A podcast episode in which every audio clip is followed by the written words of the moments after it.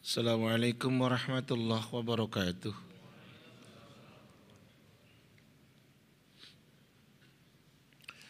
Innal hamdalillah Sesungguhnya segala pujian milik Allah Ta'ala semata. Nahmaduhu wa nasta'inuhu wa nastaghfiruhu wa nastahdihi natubu ilaih. Sebagai hambanya kita menyanjungnya. Sebagai hambanya kita meminta pertolongan kepadanya. Sebagai hambanya kita memohon ampunan kepadanya sebagai hambanya kita meminta petunjuk kepadanya dan kepada Allah jua kita bertaubat. Wa na'udzu billahi min syururi anfusina wa sayyiati a'malina. Berlindung kita kepada Allah dari diri, jiwa, hati yang buruk dan dari amal yang buruk pula. May yahdihillahu fala mudhillalah wa may yudlil fala hadiyalah. Siapa pun yang Allah tunjuki dia, maka tidak ada seorang pun yang dapat menyesatkannya. Dan siapa pun yang Allah sesatkan dia, maka tidak ada seorang pun yang dapat menunjukinya. Asyhadu an la ilaha illallah wahdah la syarikalah bersaksi bahwa tidak ada ilah yang layak diibadahi dengan benar melainkan dia Allah taala semata dia yang esa dan tidak ada sekutu untuknya dengan sesuatu apa pun jua wa asyhadu anna muhammadan abduhu wa rasuluhu sallallahu alaihi wasallam wa ala alihi wa ashabihi ajma'in wa man tabi'ahum bi ihsanin ila yaumiddin. Bersaksi pula bahwa Nabi Muhammad adalah hambanya Allah dan utusannya Allah. Semoga rahmat dan keselamatan senantiasa Allah berikan kepada beliau. Semoga rahmat dan keselamatan semoga senantiasa terlimpah untuk keluarga beliau Semoga rahmat dan keselamatan senantiasa Allah Ta'ala berikan kepada para sahabat beliau. Ridwanullahi alaihim jami'a. Dan semoga rahmat dan keselamatan senantiasa Allah limpahkan kepada siapa pun yang mau mengikuti mereka dengan baik hingga kiamat kelak. Ya ayyuhalladzina amanu taqullah ittaqullaha haqqa tuqatih wa la tamutunna illa wa antum muslimun. Yang artinya wahai orang-orang yang beriman, bertakwalah kalian kepada Allah dengan sebenar-benar ketakwaan. Janganlah kalian meninggal kecuali kalian dalam keadaan sebagai muslim. Ayat ini senantiasa Rasulullah SAW baca ketika beliau menyampaikan khutbahnya ada tiga ayat, satu Ali Imran 102, dua surat 4 An-Nisa ayat yang pertama, dan yang ketiga surat yang ketiga-tiga Al-Ahzab ayat 70 dan 71. Malam ini saya buka dengan mukaddimah surat 3 ayat yang ke-102. Di dalam tafsir, sang mufassir yakni Ibnu Kathir rahimahullahu taala menjelaskan tentang makna takwa dengan sebenar-benar ketakwaan sebagaimana beliau mengambil penjelasan yang disampaikan oleh sahabat Rasulullah SAW yang bernama Ibnu Mas'ud radhiyallahu an. Di mana Ibnu Mas'ud radhiyallahu anhu mengatakan bahwa bertakwa kepada Allah dengan sebenar-benar ketakwaan adalah satu ayyuta'a fala yu'sa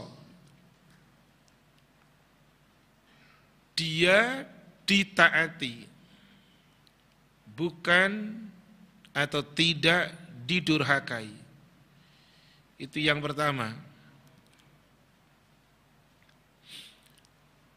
Kemudian wa ayyudhkara fala yunsa. Dia Allah diingat tidak dilupakan. Yang ketiga adalah wa ayyushkara fala yukfar. Dia Allah disyukuri, bukan dikufuri. Jadi alhasil bertakwa dengan sebenar-benar ketakwaan itu dengan merefleksikan tiga sikap. Yuti'u yadhkuru dan yashkuru. Mentaati kemudian adalah mengingat dan kemudian bersyukur Di ujung ayat tadi surat 3 ayat 102 juga Ibnu Katsir rahimahullah taala memberikan syarahul ayahnya dengan mengatakan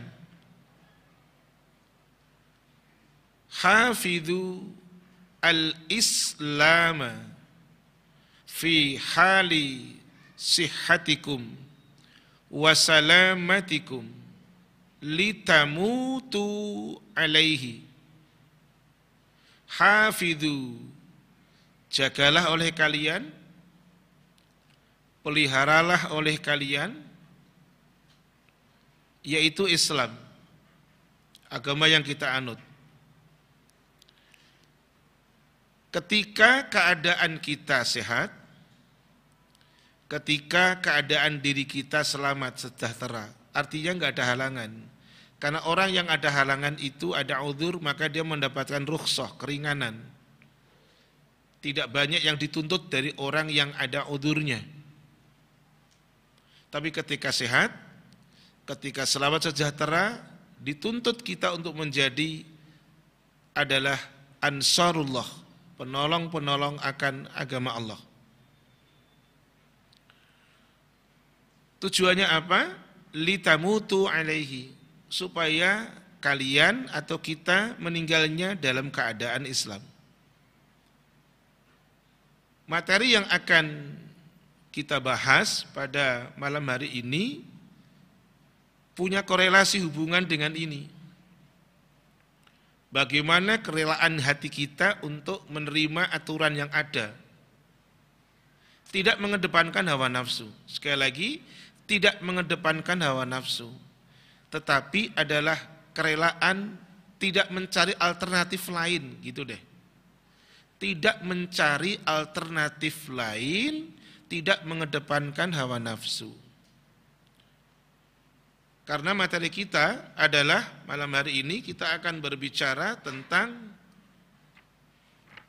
yaitu al-mubalaghatu fi taqsir thiyab berlebih-lebihan dalam memotong akan pakaian. Jadi isbal si indak, tetapi begitu berlebih-lebihan ketika memotong memendekkan akan akan pakaiannya. Maka kali ini bicara tentang pakaian, bicara tentang al-izar gitu ya. Bicara tentang sarung, bicara tentang komis, gamis dan lain sebagainya, maka Anak ulang, hawa nafsu harus kita tundukkan. Tidak mengedepankan hawa nafsu. Tidak boleh mengikuti hawa nafsu. Atau jangan jangan cari opsi lain selain apa yang telah Allah perintahkan dan Rasul SAW tunjukkan. Taib. Anak ingin tunjukkan dulu dalil hadis dulu sebelum dalil ayatnya. Nanti baru kita baca dari kitabnya. Dalil hadis Anda tunjukkan di hadis arba'in nomor hadisnya 41. Jadi antum yang punya HP ada Androidnya bisa antum buka tuh. Baik. Ada yang ada Androidnya? Kalau tidak ada, Anda tunjukkan, punya saya aja. Yang baca biar Pak Windra. Hadis nomor 41. Jadi biar saya tidak ngarang. Monggo Pak Windra. Silakan. Ya kelamaan dia buka Androidnya, ya kalau ada kuotanya. Kalau gak ada kuotanya, biar. Oh ya wes, nggak nggak saya berbaik sangka aja sama beliaunya. Takutnya nggak ada kuotanya kan berarti suwe banget, rek. Ya monggo. Da, dari Abu Muhammad Abdullah bin Amr bin As radhiyallahu anhu dia berkata, Iya. Rasulullah Shallallahu alaihi wasallam bersabda, tidak beriman salah seorang di antara kalian, tidak beriman salah seorang di antara kalian hingga hawa nafsunya mengikuti apa yang aku bawa. Sekarang ini hadisnya. Dikatakan kalian tidak dianggap beriman hingga hawa nafsu kalian mengikuti apa yang aku bawa. Ada kalimat tadi. Hatta yattabi'a tadi. Hatta yakuna hawahu taba'an lima jitu bih. Tadi begitu. Taib. Sekarang ayatnya jangan mengedepankan hawa nafsu. Surat Al-Qasas surat 28 ayatnya 50. Silakan.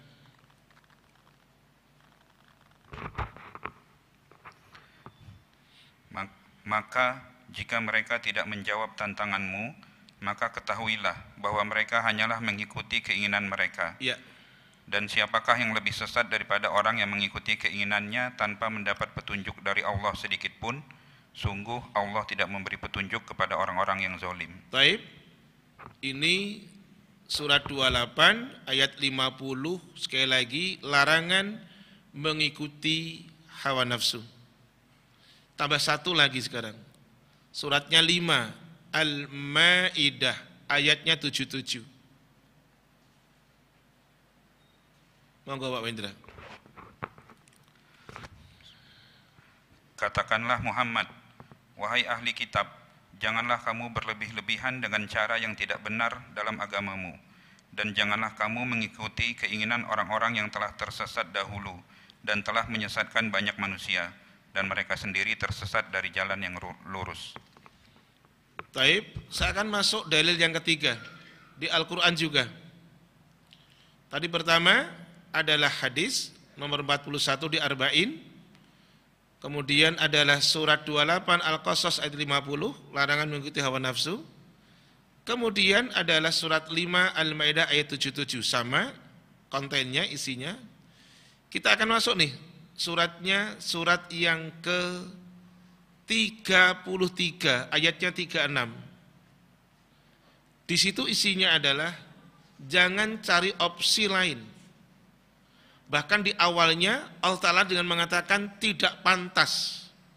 Redaksi lain mengatakan tidak patut. Begitu. Taib, surat 33 ya, ayatnya 36. Al-Ahzab.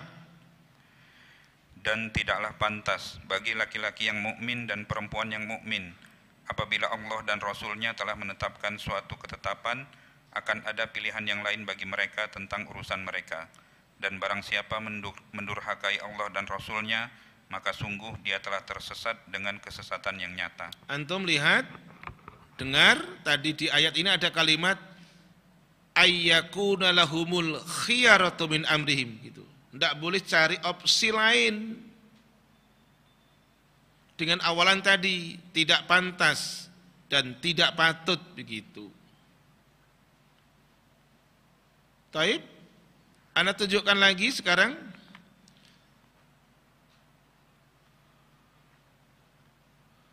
Suratnya surat 24. Pakai dua ayat ini. Ayatnya 50 dan 51.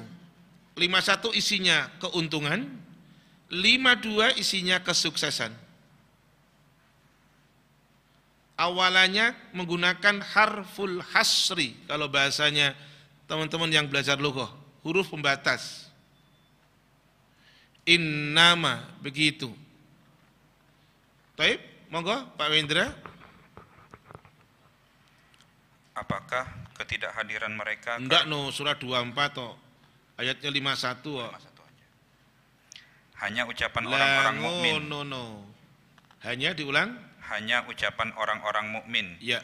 yang apabila mereka diajak kepada Allah dan Rasulnya agar Rasul memutuskan perkara di antara mereka, mereka berkata, kami mendengar dan kami taat, dan mereka itulah orang-orang yang beruntung. Itu ujungnya 51 loh, para sahabat Nurullah loh. Mereka itu muflihun, orang yang beruntung, begitu. Di ayat 52 un- ujungnya sukses, menang. Oke, tafadhal Pak Wendra dan barang siapa? Dan barang siapa taat kepada Allah dan Rasulnya, serta takut kepada Allah dan bertakwa kepadanya, mereka itulah orang-orang yang mendapat kemenangan. Taib, saya ingin menambahkan saja begini.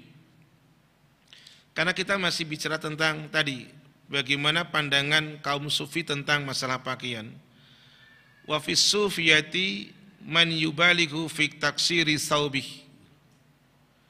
Di kalangan masyarakat sufi itu mereka adalah yubalihu berlebih-lebihan di dalam fi taksiri saubih berlebih-lebihan ketika memotong akan pakaian, yakni pakaian bawahnya. Tentu bukan tangan, bukan. Taib. Kemudian an Abi Sa'id Al-Khudri radhiyallahu an dari Abu Sa'id Al-Khudri semoga Allah meridhoinya. Annahu suila anil izar. Ketika dia ditanya tentang al-izar, sarung. Apa kata Sa'id Al-Khudri radhiyallahu taala anhu? Dia mengatakan sami'tu Rasulullah wasallam yaqul.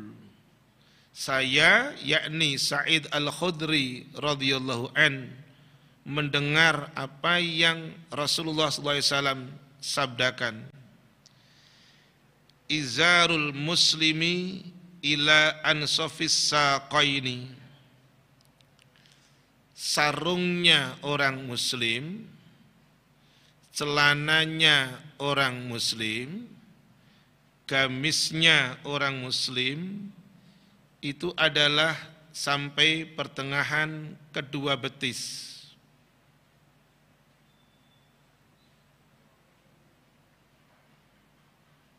Anda lanjutkan. La junaha au la haraja tidak mengapa tidak dosa. Ma bainahu wa bainal ka'bain yaitu adalah untuk mengenakan sarung hingga batas pertengahan betis dan kedua mata kaki saya nggak minta antum untuk untuk sekarang garuk-garuk kaki enggak gitu loh antum jangan langsung kieran gitulah. Enggak, ini kan anak hanya menyampaikan apa yang tadi, makanya anak awali dengan tadi. Jangan mengedepankan hawa nafsu, termasuk ini, enggak, jangan mengikuti pola keumuman. Mengikuti pola keumuman itu tentu akan heterogen sekali. Ingat kaidah ibadah. Ibadah itu aslul ibadati mahdurun asalnya ibadah itu terlarang kecuali ada dalil bicara pakaian bicara ibadah tapi ketika bicara dunia bukan bicara ada perintahnya enggak bukan itu adakah larangannya itu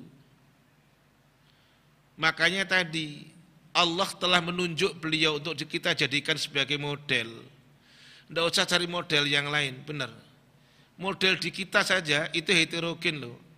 Umpamanya nih, antara polanya Mas Itang Zunas dengan polanya Ivan Gunawan. Siapa lagi yang antum kenal? Enggak ada yang kenal ya? Lah ya, enggak ini anak bukan bukan absen artis bukan. Mereka saja itu heterogen dalam menentukan untuk bagaimana pantasnya dalam berpakaian. Sementara Islam tidak Islam itu mengajarkan kepada kita fungsi pakaian cuma dua, nggak lebih dari itu. Apa itu? Menutup aurat. Dua, indah ketika menutup aurat. Indah itu berarti berkaitan dengan kondisi diri. Jangan kemudian hitam kayak saya pakaiannya pakaian yang kuning menyolok itu jelek. Indah indah walaupun nutup aurat. Fungsi pakaian itu dua, keindahan dan menutup aurat. Tidak lebih dari itu. Antum baca Pak Wendra, surat 7 ayat 26. Nanti Anda lanjutkan ini.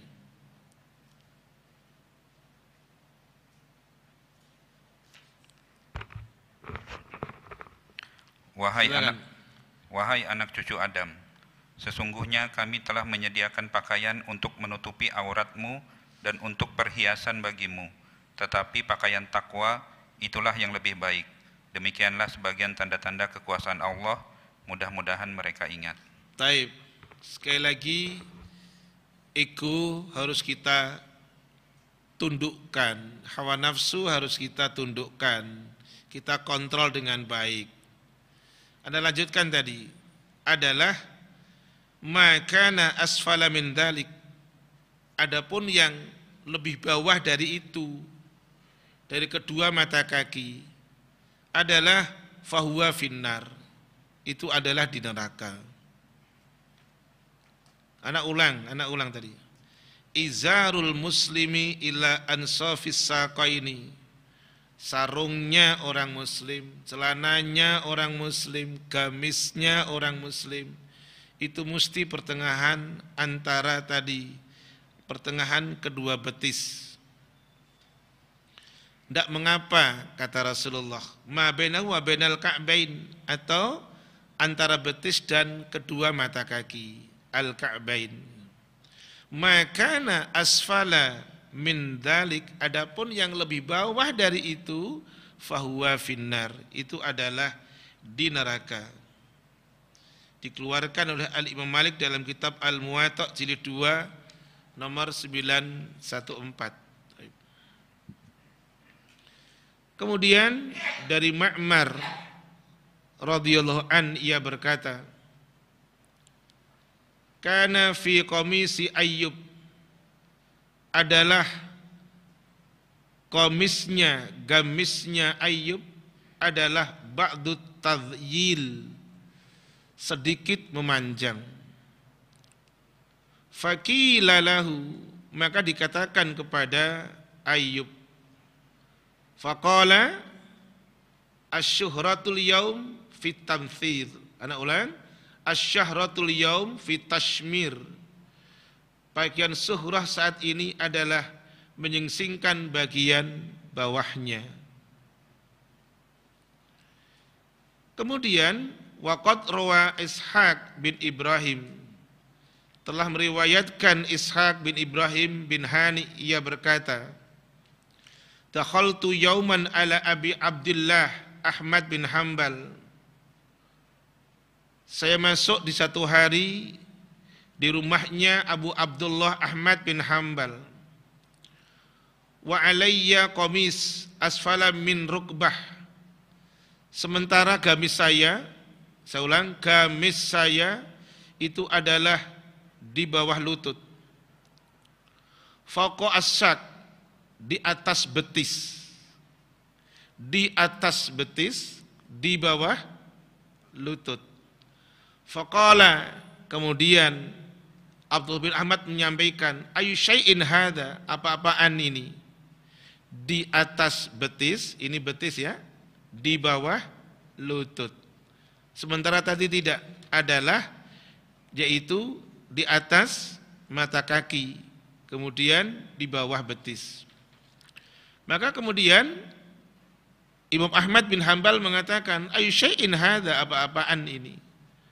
Wa ankarahu, beliau mengingkarinya. Beliau mengingkarinya. Wa qala, dia mengatakan, "Hadza la yanbahi." Ini tidak patut. Mana? Ini tidak patut. Yang patut yang bagaimana? Tentu tadi tidak isbal karena isbal itu al-makhilah. Selain tidak isbal juga adalah tadi tidak terlampau ke atas di atas betis pas persis di bawah lutut. Bukan demikian tetapi di bawah betis di atas mata kaki. Begitulah aturan dalam Islam. Taib. Kita akan lihat sekarang di hadis yang lain. Anak ingin dibacakan terjemahannya ada dua ayat ini. Satu surat 4 ayat yang pertama. Afan bukan. Surat 4 ayat 36 bukan ayat yang pertama. Silakan Pak Wendra surat 4 ayat 36 nanti antum tengok di ujungnya ya. Para sahabat Nurullah nanti antum ambil kata ujung. Oke silakan Pak Wendra dan sembahlah Allah dan janganlah kamu mempersekutukannya dengan sesuatu apa pun dan berbuat baiklah kepada kedua orang tua, karib kerabat, anak-anak yatim, orang-orang miskin, tetangga dekat dan tetangga jauh, ya. teman sejawat, ibnu sabil dan hamba sahaya yang kamu miliki. Sungguh Allah tidak menyukai orang yang sombong dan membanggakan diri. Taib. Allah innallaha la yuhibbu man kana mukhtalan fakhur. Ada kalimat itu mukhtalan fakhura. Di dalam tafsirnya Ibnu Katsir rahimahullah taala mengatakan al isbalu huwa al makhilah. Okay. Al isbalu huwa al makhilah. Isbal itu adalah kesombongan. Baik. Kemudian hadisnya dari Abu Hurairah semoga Allah meridhoinya. Hadis ini dikeluarkan oleh Al Imam Bukhari rahimahullahu taala. Ma asfala minal ka'baini. Gamis sarung celana yang di bawah kedua mata kaki minal izar di sini. Ma asfala minal ka'baini minal izar. Apa yang di bawah kedua mata kaki dari sarung fafinnar. Maka itu adalah tempatnya di neraka.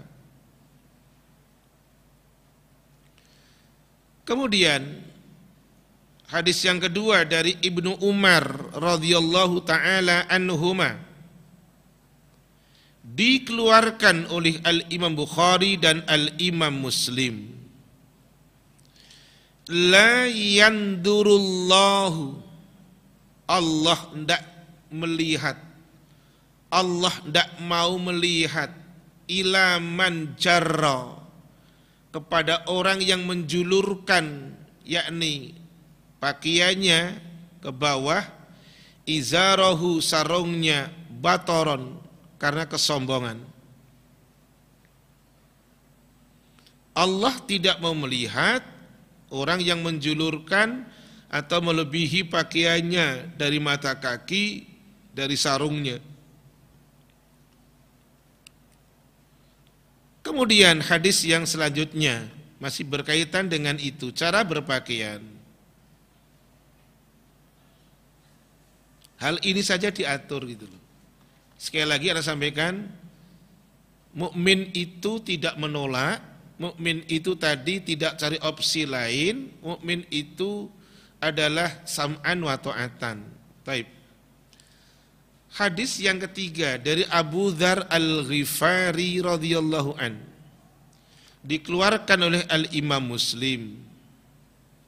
Apa kata Rasulullah SAW? Salah satu ada tiga kelompok manusia La yandurullahu ilaihim. Allah tidak mau melihat mereka tiga kelompok tadi itu. Yaumal kiamah besok pada hari kiamat. Jangan pakai ilmu al ngejeliu. Ini bahasa Arab baru. Jangan pakai ilmu al ngeliu. Ngeliu gini, Allah itu kan tar Ustaz hari kiamat. Kan yang penting trendy di dunia gitu loh. Jangan jangan berpikir sesederhana itu. Kehidupan yang akan kita jalani itu bukan hanya di dunia, tapi juga di akhirat. Satu hal yang ingin saya sampaikan, siapa pun orang yang tidak mematuhi akan perintahnya Allah, kelak di akhirat itu nyesel. Gitu aja. Siapa pun orang yang di dunia yang dia sikapnya tidak mematuhi perintahnya Allah, itu kelak dia nyesel gitu loh. Kita buktikan dalil pakai ayat. Jadi biar tidak al ngarangiyu, nanti awalnya tadi al ngayeliyu, kemudian wal ngarangiyu, itu jangan. Ya. Oke, monggo Pak Wendra, suratnya 23 ayat 99 dan 100. Ini ayat penyesalan ini. Ini ayatul hasrah loh. Ini ayat penyesalan ini. Monggo Pak Wendra. Bukan di dunia ya ini ya, di akhirat loh. Demikianlah keadaan orang-orang kafir itu. Hingga apabila datang kematian kepada seseorang dari mereka, dia berkata, Ya Tuhanku, kembalikanlah aku ke dunia, agar aku dapat berbuat kebajikan yang telah aku tinggalkan. Sekali-kali tidak, sungguh itu adalah dalih yang diucapkannya saja, dan di hadapan mereka ada barzakh sampai pada hari mereka dibangkitkan. Menyesal enggak? Nyesal. Siapa pun mereka yang kufur kepada Allah, baik kufur besar ataupun kufur yang kecil, akan kufur nikmat Allah. Kelak nyesel, inilah dalilnya. Jadi jangan berpikir tadi, berpikir yang skeptis seperti itu, itu kan entar Ustaz. Enggak. Entar itu malah kehidupan yang panjang yang akan kita jalani wal akhiratu khairu wa abqa itu kan dalilnya. Taib. Siapa tiga kelompok ini yang tidak dilihat oleh Allah? Wala yuzakim, Allah tidak membersihkan mereka. Walahum adzabun alim, bagi mereka bahkan siksa yang sangat pedih. Manhum, siapa mereka? Satu, al-musbilu, orang yang isbal. Gitu. Dulu saya maaf, dulu saya mengatakan tidak matching gitu. Celana dipotong-potong kabeh coba. Tidak matching. Tapi ternyata lama-lama tadi sebenarnya tujuan kita berpakaian itu mencari perhatian siapa gitu loh masalahnya itu. Satu ketika kita butuh perhatian si fulan gitu loh, agar si fulan memberikan perhatian. Eh nggak taunya bulan depan si fulan meninggal gitu. Udah, mau cari perhatian siapa lagi sekarang? Antum akan bingung, antum akan ribet, bener deh. Siapa pun yang mencari perhatian manusia, pasti dia akan gagal, pasti dia akan kecewa. Karena belum tentu orang yang kita orang yang kita minta perhatian dia akan memberikan apresiasi positif. Belum tentu. Ribet hidup kalau dengan kita mencari penilaian orang. Simpel saja tadi, nutup aurat, indah di mata Allah. Udah simpel. Maka tadi yang pertama, al-musbil, orang yang tidak dilihat, tidak dibersihkan, dapat adabnya Allah. Yang kedua, al-mannanu, orang yang suka ngungkit-ngungkit ketika dia sudah berbagi. Dia berbagi, ya, tapi dia ngungkit-ngungkit gitu loh.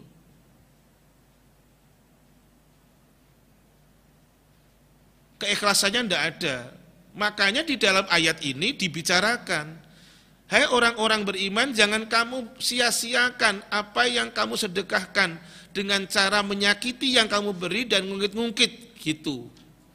Risikonya apa? Udah dalil ayat yang kita pakai. Biar saya maaf, tidak apa tadi? Al ngarangiu.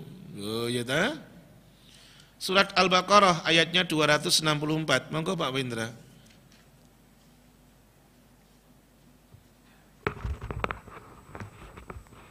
Wahai wahai orang-orang yang beriman, janganlah kamu merusak sedekahmu dengan menyebut-nyebutnya dan menyakiti perasaan penerima, seperti orang yang menginfakkan hartanya karena ria kepada manusia dan dia tidak beriman kepada Allah dan hari akhir.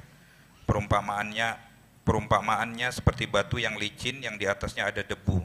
Kemudian batu itu ditimpa hujan lebat, maka tinggallah batu itu licin lagi. Mereka tidak memperoleh sesuatu apa pun dari apa yang mereka kerjakan dan Allah tidak memberi petunjuk kepada orang-orang kafir. Ini regulasi kita. Ini regulasinya orang beriman. Antum ambil paling ujung aja, coba. Tidak mendapatkan sesuatu dari apa pun yang sudah pernah dikerjakan, itu kan zero namanya. Kemudian Allah bikin tamsil gambaran, batunya licin, kemudian maaf ada debu, disiram pakai air hujan, wabil gitu. Fatarakahu soldan, maka licin kembali. Kenapa? Dari awal kita runut. La tubtilu sadaqatikum bil manni wal adha. Kan gitu tadi? Lah ya. Jadi yang kedua al-mannan. Yang ketiga al-munfiku sil'atahu bil halifil kadib. Al-munfik orang yang membelanjakan sil'atah dagangannya tapi bil halifil kadib dengan sumpah yang bohong, dengan sumpah yang dusta. Tiga ini salah satunya adalah tadi al-musbil. Taib. Kemudian adalah ada satu hadis lagi sekarang dari Abu Hurairah semoga Allah meridhoinya. Dikeluarkan hadis ini oleh Al-Imam Bukhari dan Al-Imam Muslim rahimakumullahu taala. Bainama rajulun yamshi tatkala seorang laki-laki berjalan fi hullatin dalam pakaian. Tu'jibuhu nafsuh dirinya bangga dengan pakaian yang ada itu. Yakhtalu fi misyatihi dia angkuh ketika dia berjalan. Id khasafallahu bihi al-ardha maka tiba-tiba id tiba-tiba Allah itu menenggelamkan orang tersebut di bumi. Fahuwa orang tersebut jalu dia meronta-ronta itu.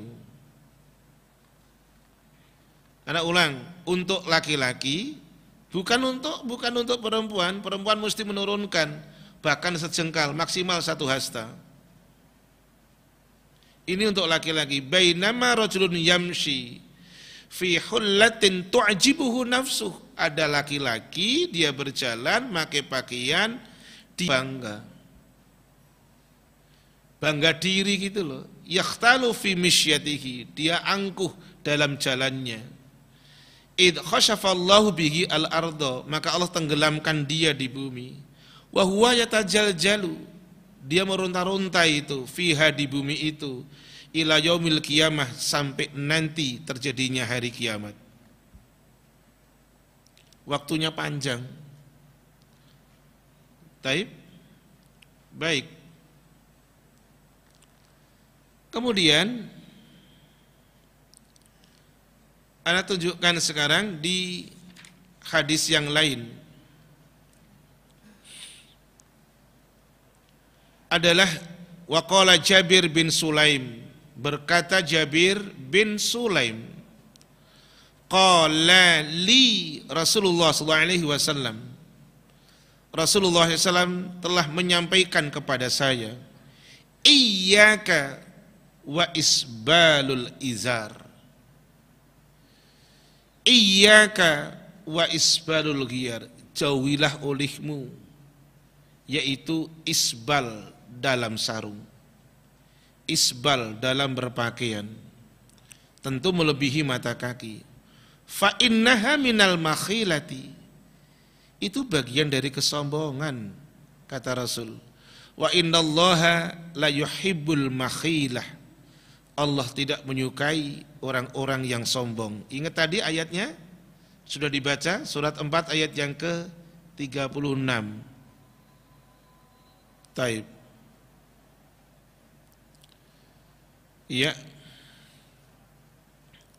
Kemudian ana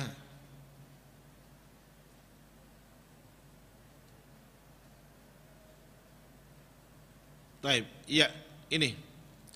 Anda tunjukkan sekarang. Ini hadis yang sahih dikeluarkan oleh Al Imam Abu Dawud dari Abu Sa'id Al-Khudri radhiyallahu an. Izaratul muslimi ilan nisfisak. Sarungnya orang muslim sampai pertengahan betis. La haraja aw la junaha, tidak mengapa itu yaitu antara betis dengan bainal ka'bain yaitu kedua mata kaki. Taib. Kemudian terakhir mau masuk apa namanya untuk Isya Waqala Ibnu Umar radhiyallahu taala anhuma berkata Abdullah bin Umar semoga Allah meridhai keduanya Marartu ala Rasulullah sallallahu alaihi wasallam. Saya berjalan melewati Rasulullah sallallahu alaihi wasallam. Wa fi izari sarung saya tiba-tiba istirha melorot. Karena sarungnya orang dulu nggak pakai sabuk. Taib. Fakola kemudian sampaikan ya Abdullah wahai hamba Allah wahai Abdullah irfa izarok.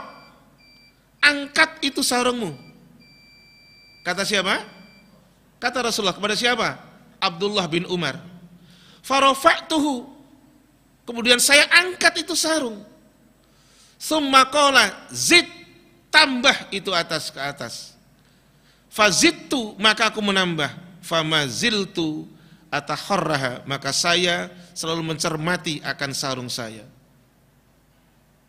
itu Rasul sampaikan kepada siapa? Sahabat beliau Abdullah bin Umar radhiyallahu anhuma. Jadi adalah terakhir siapa saja orang yang pakaiannya menyentuh bumi, jubahnya menyentuh bumi, sirwalnya menyentuh bumi, maka dia fahuwa dakhilun fil wa'id maka itu masuk dalam ancaman ini. Anak ulang, siapa pun juga yang pakaiannya menyentuh bumi, jubahnya, sirwalnya, fahuwa dakhilun fil wa'id. Semoga Allah memimpin kita untuk senantiasa benar dan tidak mengedepankan hawa nafsu, tidak mencari opsi lain, tidak ikut pola keumuman, tapi diri kita rela diatur oleh Allah dan Rasulnya. Terima kasih atas kehadiran para tamu Allah semuanya. Syukran bi khudurikum. Kita tutup pertemuan dengan subhanaka Allahu bihamdik asyhadu an la ilaha illa anta astaghfiruka wa atubu ilaik. Assalamualaikum warahmatullahi wabarakatuh.